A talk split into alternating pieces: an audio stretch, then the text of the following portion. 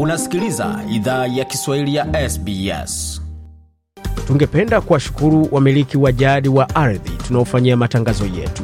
Kuanzia leo, idhaa ya Kiswahili inatoa heshima zake kwa Kamareg, watu wa taifa la Kulinga, kwa wazee wao wa sasa na wa zamani. Pia kuanzia leo kuna wakubali wa Aboriginal na Torres Strait Islander ambao ni wamiliki wa jadi kutoka ardhi zote unaosikiliza matangazo haya.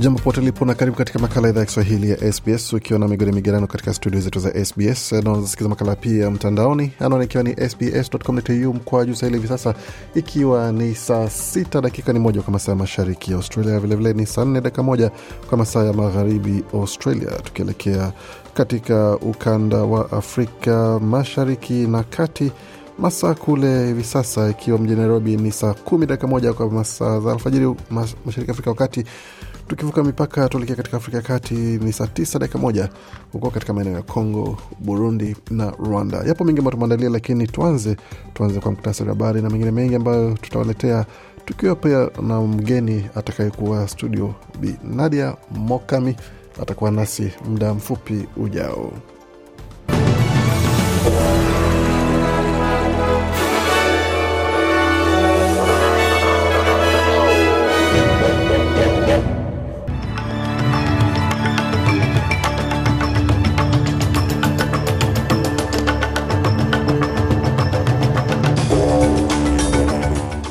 Muktasari wa habari asubuhi ya leo ama mchana leo ukipenda, msaada wa ziada wa kutolewa kwa walioathiriwa kwa maji ya mafuriko katika maeneo kadhaa ya kaskazini Queensland. Moto wa vichaka watishia maeneo kadhaa ya jimbo la magharibi Australia, wakati wazimamoto waendelea na juhudi za kujaribu kukabiliana na mioto kadhaa inatisha nyumba na maisha ya wakazi. Katika taarifa zingine za kitaifa, upinzani wa shirikisho umezindua mpango wake wa uelewa wa masuala ya unyenyesaji wa nyumbani na kwa ajili ya kujaribu kusitisha matukio kama hayo, hususan wakati wa msimu wa likizo ambapo matatizo kama hayo huongezeka kwa kiwango kikubwa. Barani Afrika, baadhi ya watu washindwa kupiga kura katika jiji la Goma katika uchaguzi mkuu wa Jamhuri ya Kidemokrasia ya Kongo, huu ukiwa ni uchaguzi ulioanza siku ya Jumanne na sasa unaingia katika siku yake ya nne baada ya maeneo kadhaa ya vituo kutofunguliwa kwa wakati na hata mengine kutofunguliwa kabisa. Katika taarifa zingine, baadhi ya mashirika ya kimataifa yasitisha utoaji wa misaada kutokana na kuongezeka kwa ghasia nchini Sudan, na serikali ya Benin yataka kurejesha uhusiano na utawala wa kijeshi wa Niger. Katika michezo, michi na mbivu kubainika katika viwanja vya michezo, ambapo ligi kuu ya Uingereza imeendelea alfajiri leo. Vilevile Hispania wanaendelea kukipiga, na hapa nchini Australia pia kinaeleweka katika viwanja vya michezo. Kwa hayo na mengine mengi, jiunge nasi kwa taarifa kamili za habari.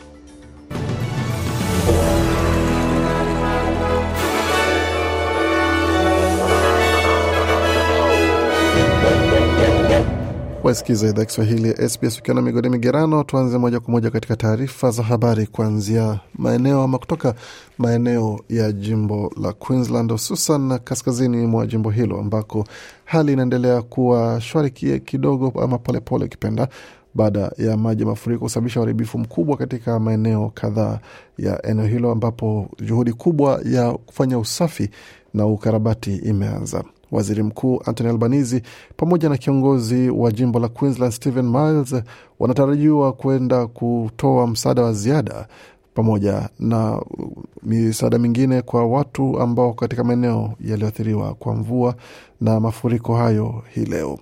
Takriban jumuiya 35 zimetengwa kuanzia maeneo ya Kawanyama ambayo iko katika vijiji vya Kepiok ambao pia linakabilia na linatarajiwa kukabiliwa kwa maji mengine ya mafuriko wikendi hii. Pamoja na hayo, kumekuwa na utoaji wa msaada kwa watu ambao wanakabiliwa na janga hilo kuweza kupata msaada wa ziada. Tayari msaada ukiwa umetolewa kabla, lakini mengine yanatarajiwa kutolewa baada ya kimbunga cha kitropiki Jesper kufanya uharibifu mkubwa katika maeneo ya kaskazini. Bwana Albanese alipozungumzia hoja hiyo, alieleza shirika la habari la Channel 9 kuwa msaada upo na uko njiani vilevile. Today we'll be announcing increased support for primary producers, for small business and non-government Anasema hii leo tumetangaza na tutatangaza ongezeko la msaada wa ziada hususan kwa wazalishaji wa kwanza na kwa biashara ndogo ndogo pamoja na mashirika mengine yasiyo ya kiserikali na hususan kwa maeneo ya halmashauri za jiji ambao pia zitatolewa msaada wa ziada katika sekta pia ya utalii vilevile nao watapata msaada na tutafanya kile tuwezavyo kuakisha kwamba eneo la kaskazini ya Queensland linapata msaada uwezekao. Tafadhali, kama ulikuwa umefanya mipango ya kutembelea eneo hili, tunakusihi usifute mipango hiyo. Tutafanya ukarabati na uweze kurejea kufanya ziara yako na kutembelea jumuia hizi. Hiyo ikiwa ni moja ya ombi ambalo waziri mkuu Albanizi alitoa katika hotuba aliofanya pamoja na mahojiano aliofanya na shirika la habari la Channel 9. Kutoka hapa tuelekee moja kwa moja katika jimbo la magharibi Australia, ambapo upande mmoja wa nchi kama uvyosikia unakabiliwa kwa maji ya mfuriko na upande mwingine ikiwa ni moto ndio unatawala huko, ambapo sasa wazima moto wanaendelea kukabiliana na mioto kadhaa katika maeneo ya magharibi Australia ambayo imeharibu na kuteketeza nyumba kadhaa katika jimbo hilo ambapo wazimamoto wanakabiliana na mazingira magumu katika siku nyingine. Vilevile viwango vya moto vimeweza kuendelea kuharibu uh, maeneo ya vichaka pamoja na maeneo mengine ya miji, hususan katika kitongoji kama Parkville ambacho kiko katika milima ya mji wa Perth na maeneo ya kaskazini, ambayo imekuwa muda wa siku mbili wamekuwa wakikabiliana kwa moto na tukitazama wengine ambao vimejiri, wazimamoto pia pamoja na wafanyakazi wengine wanajiandaa kuja huko wa, ambako watashiriki katika juhudi za kuzima moto. Kutoka hapo tuelekee katika swala zima la unyenyesaji wa nyumbani ambapo uh, upinzani wa shirikisho umezindua mpango wake wa kutoa uelewa wa janga hilo pamoja na kuweza kujaribu kupunguza visa vya kesi kama hizo, hususan katika msimu huu wa likizo.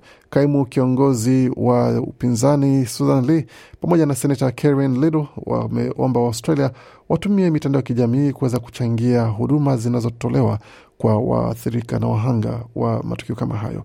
Hii inajiri wakati serikali na data za serikali zimeonyesha kwamba kumekuwa na ongezeko ya visa vya unyanyasaji wa nyumbani, hususan katika wakati wa Krismasi na mwaka mpya. Bilei amesema kwamba Waaustralia wana nafasi muhimu ya, ya kufanya katika juhudi za kuweza kutokomeza janga hili. We know, unfortunately, that domestic and family violence spikes during holiday months by 25% usually, and certainly on critical days like New Year's Day, it may go up by almost 100. Bili anasema kwamba tunajua kwamba kwa bahati mbaya visa vya unyanyasaji wa kifamilia pamoja na vurugu za nyumbani hutokea na ongezeka hususan katika miezi ya likizo kwa asilimia ishirini na tano, na kawaida hili ni janga ambalo ni kali zaidi na ngumu zaidi wakati wa siku kama za mwaka mpya na siku zingine za likizo vilevile vile, ambapo visa hivyo ongezeka kwa asilimia mia moja.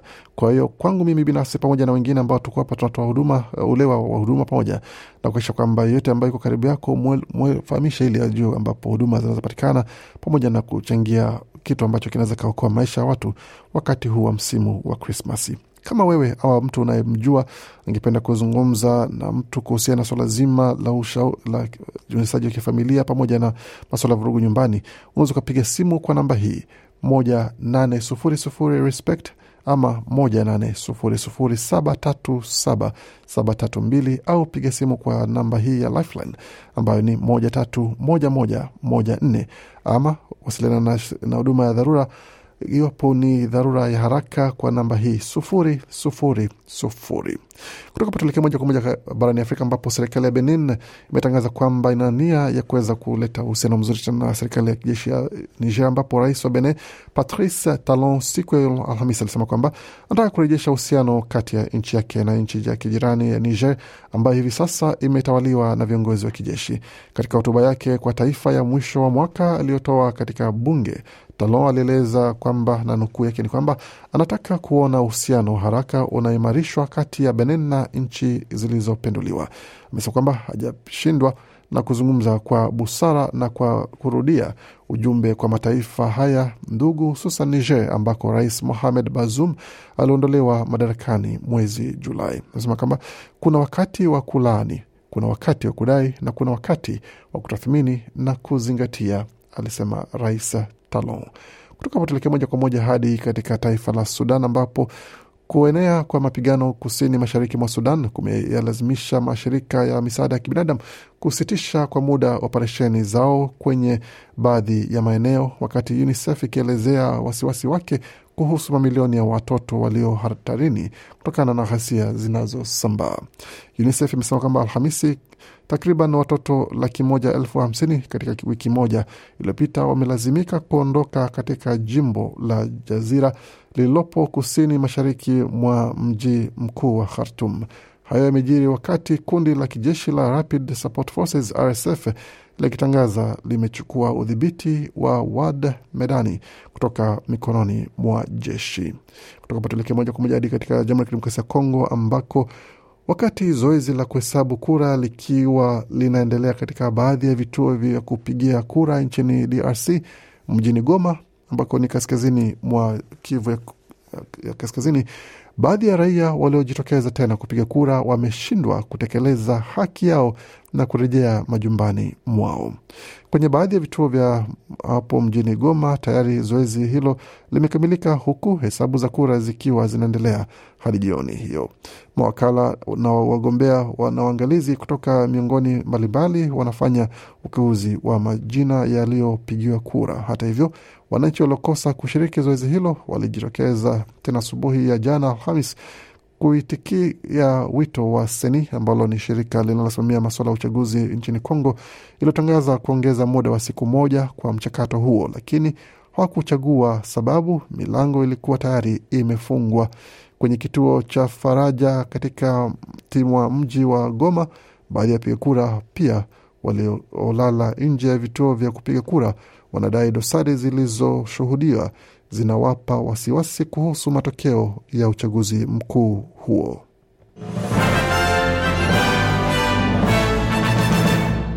Waendelea kusikia idhaa Kiswahili ya SBS ukiwa na migodi migarano. Kwa sasa tuelekea moja kwa moja katika masuala ya michezo, tukitanzia katika mchezo wa raga ambapo Australia itaanza sasa juhudi za kumsaka mwalimu mpya wa timu ya taifa ya raga almaarufu Wallabies.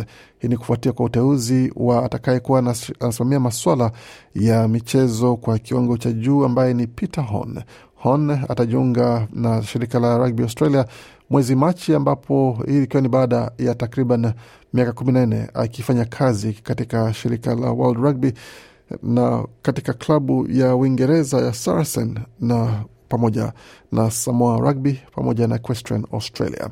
Kwa hiyo analeta nguvu mpya kujaribu kusaka mwalimu atakayenoa vijana wa Australia katika mchezo wa raga. Kutoka hapo Melbourne City, mshambulizi wa Melbourne City ameonyesha kwamba hatakuwa sehemu ya kikosi cha Socceroos kitakachoshiriki katika kombe la Asia la mwaka, mwakani hii nchini Qatar. Hii ni baada ya mchezaji huyo kupata jeraha katika mguu wake katika mechi zilizopita. Bwana McLaren ambaye kwa kufikia sasa amefunga magoli kumi na moja katika mechi thelathini na mbili akiwa na timu ya taifa ya Socceroos atakuwa anasema kwamba hali haijawa vizuri kwa lini atarejea katika kikosi cha timu ya taifa kwa sababu ambazo hajaweka wazi pamoja na It's a decision that I've had to take. Not an easy one, but you know when he does explain his reasons, then you. I don't think I'm a guaranteed selection in that Socceroos squad anyway. And, you know, anasema ni uamuzi ambao uh, sijachukua bado na sijawa tayari kuchukua kwa sababu kinachojiri ni kwamba tupo hapa na tunaendelea na kile ambacho kinajiri. Kina na mwalimu wetu nimemwelezea kile ambacho kipo na pamoja na maamuzi yangu kuhusu yale ambayo nimeamua kufanya na jinsi inavyoendelea. Kwa hiyo atachagua kikosi kulingana na vile ambavyo anahitaji pamoja na mengine ambapo anahitajika kwa mas, maslahi ya timu taifa kuweza kushiriki katika kombe la Asia. Kwa hiyo tutaliachia hapo. Mwingine ambaye hatashiriki katika kombe la Asia ni kiungo mkabaji Massimo Luongo ambaye ametangaza kustafu katika mechi za kimataifa kwa ajili ya kuweza kuweka malengo yake yote kwa timu yake ya ligi kuu inayocheza katika daraja la pili la Uingereza. Na katika mechi zingine ambazo zilichezwa mapema hii leo ilikuwa ni pamoja na mechi ya kati ya Crystal Palace dhidi ya Brighton ambayo iliisha kwa sare ya kufungana goli moja kwa moja, na jioni ya leo itakuwa ni zamu ya Adelaide United kuwakaribisha Newcastle Jets katika mechi ambayo itakuwa pale Hindmarsh Stadium mida ya saa moja dakika arobaini na tano.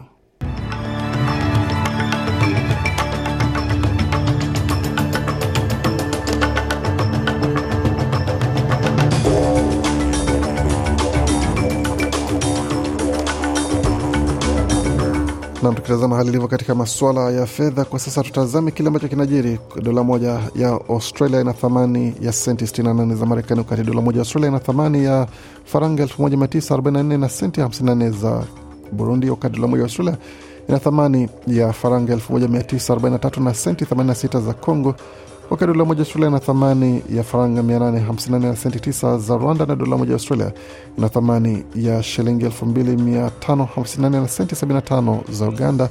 Dola moja Australia ina thamani ya shilingi uh, kwa mradhi 105 na senti 86 za Kenya, wakati dola moja Australia na thamani ya shilingi 1709 na senti 37 za Tanzania. Katika utabiri wa hali ya hewa kwa sasa katika jiji la makanisa Adelaide nyuzi joto pale ni 23, wakati Brisbane ni 25.2, tukielekea Canberra ni 19.7, Darwin 32.7, Hobart ni 17.1, Perth 27.7, wakati Melbourne 22 na mjini Sydney kwa sasa nyuzi joto pale ni 23.8. Kufika pona mwisho taarifa habari ambayo tumeandalia. Baki nasi kwa makala mengine manakujia kutoka studio zetu za SBS Radio.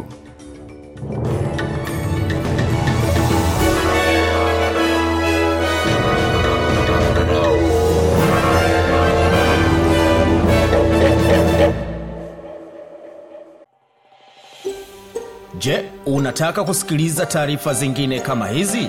Sikiliza zilizorekodiwa kwenye Apple, Google, Spotify au popote pale unapozipata.